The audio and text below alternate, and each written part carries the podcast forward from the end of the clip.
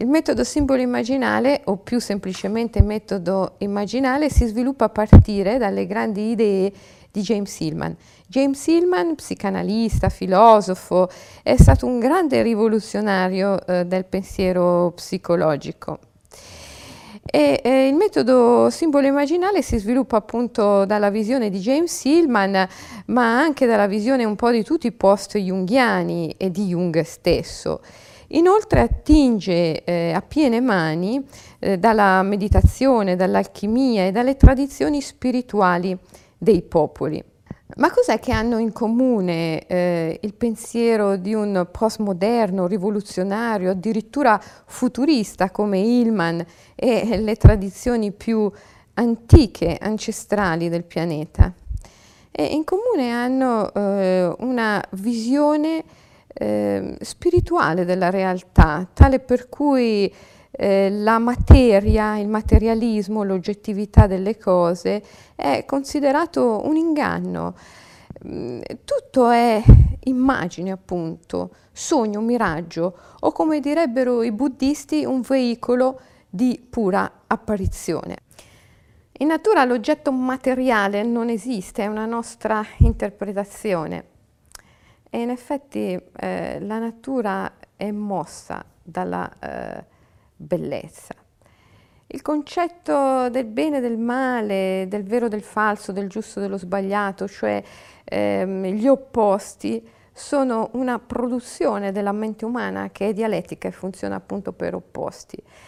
La natura non muove verso eh, il bene, la natura muove verso la bellezza. E, che cosa c'è di più bello del darsi? Tutto in natura si dà. Secondo un famoso detto zen, un uomo non può bagnarsi due volte nello stesso fiume, eh, perché il fiume eh, si è già dato. In natura nulla permane, tutto è evanescente, eh, immagine, sogno, ombra eh, che immediatamente scompare. Perché tutto si dà, ovvero tutto è amore. In natura tutto è bellezza, perché tutto si dà, perché tutto è amore.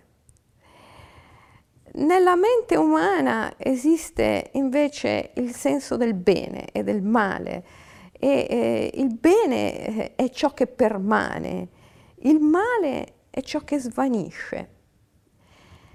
E quindi eh, l'umanità eh, mossa dal senso del bene e del male, del giusto, dello sbagliato, del vero e del falso, è sempre preda della paura dell'ombra di ciò che appunto svanisce, che non è visibile e crea, alla fine crea l'impressione, l'illusione dell'oggetto materiale, concreto, che è ciò che permane, ciò che non svanisce.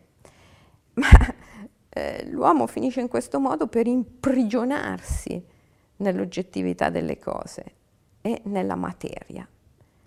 E in nome di questa materia è disposto addirittura alla violenza, a uccidere, a fare le guerre. Eh, perché, perché sulla base di questa oggettività delle cose si costruiscono le teorie.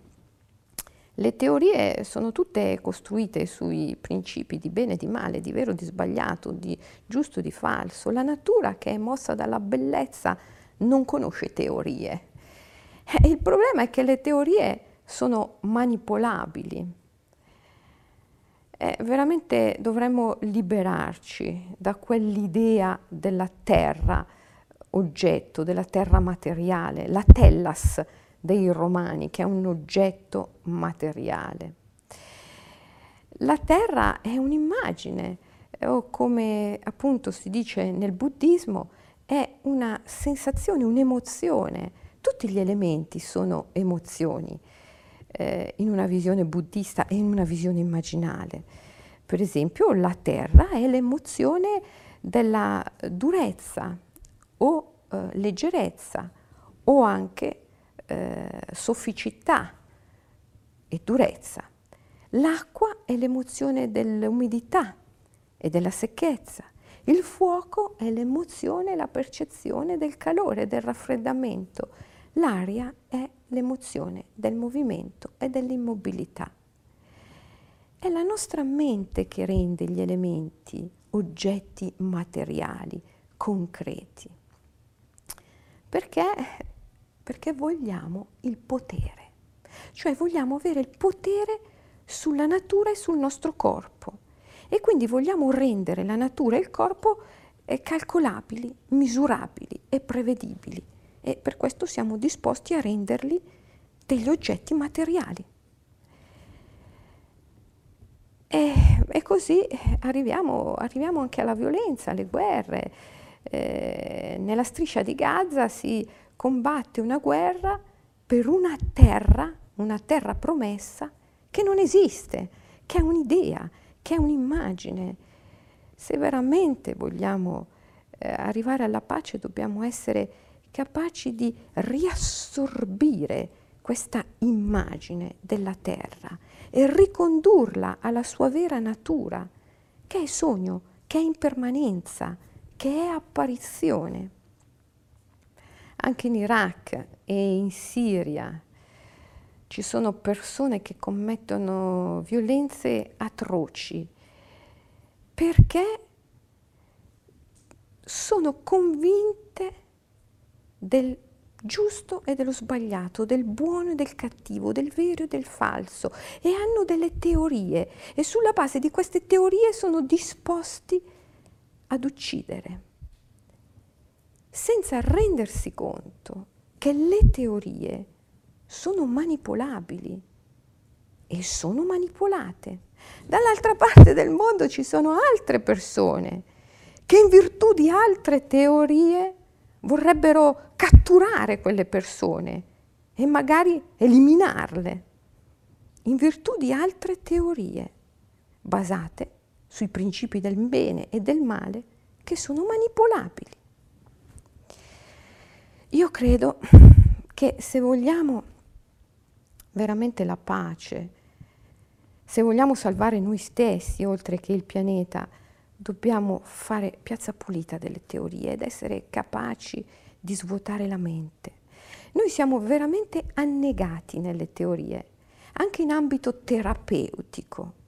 Ci sono teorie scientifiche e teorie pseudoscientifiche, teorie naturali, teorie alternative. Siamo veramente sommersi dalle teorie.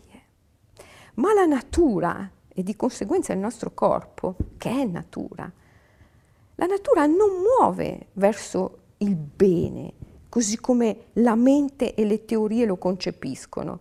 La natura muove verso la bellezza, che è altra cosa. È vero che anche la bellezza ha le sue leggi, ma sono leggi di ritmo, di armonia, con le quali si entra in contatto non già attraverso le teorie, bensì mediante il ritmo e l'armonia. Per esempio il ritmo e l'armonia di un tamburo o di un canto tribale. Ecco perché le tradizioni ancestrali dei popoli sono il nostro futuro e hanno molto a che vedere con la visione immaginale, che è una visione futuristica, una visione rivoluzionaria. Dobbiamo fare piazza pulita delle teorie, cioè svuotare la mente. E c'è un sistema per svuotare la mente. È la meditazione ed è il metodo simbolo immaginale che può condurci nelle profondità di noi stessi, verso una vera conoscenza.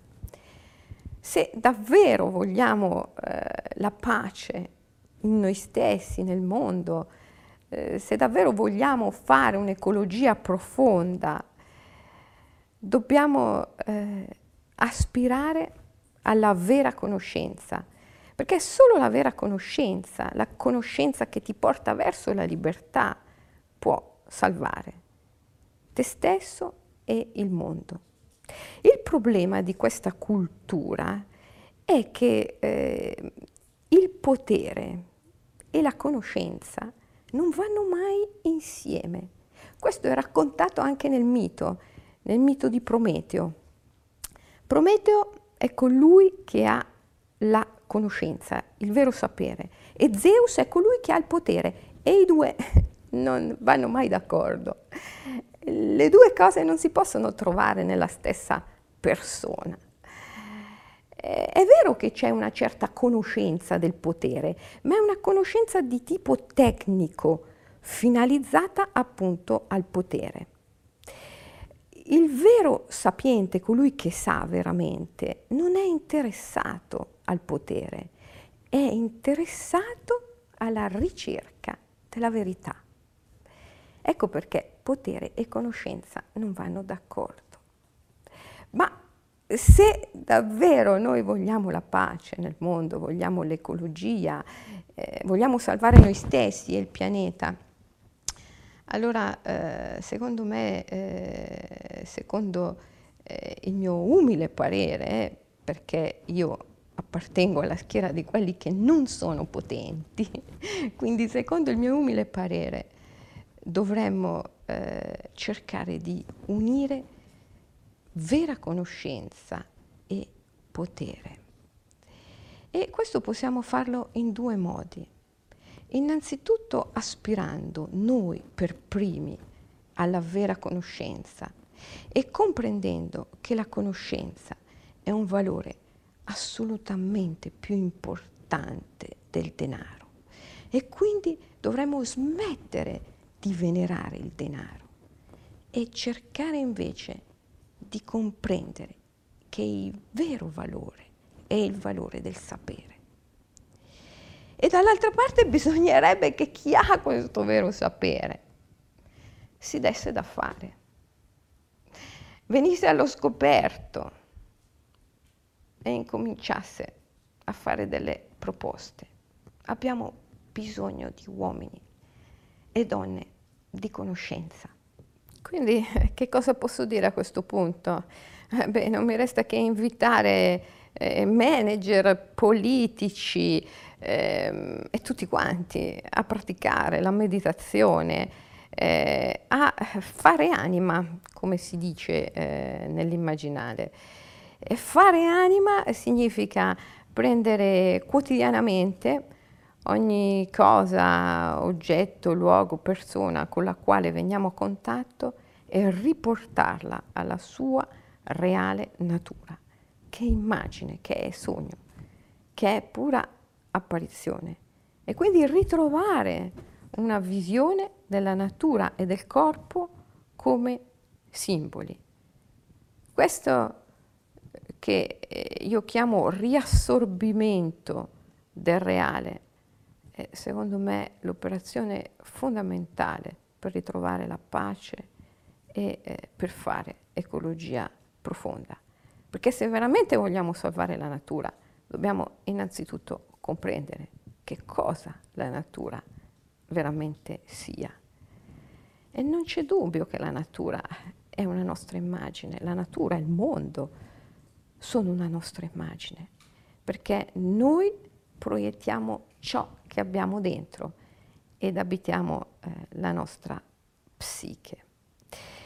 Quindi, beh, a chiunque voglia veramente diventare un leader nel futuro, io consiglio vivamente di eh, partire dalla meditazione, dallo svuotare la mente da tutte le teorie e dall'immergersi nella bellezza che è la capacità di darsi, che è amore. Vi ringrazio. Ciao.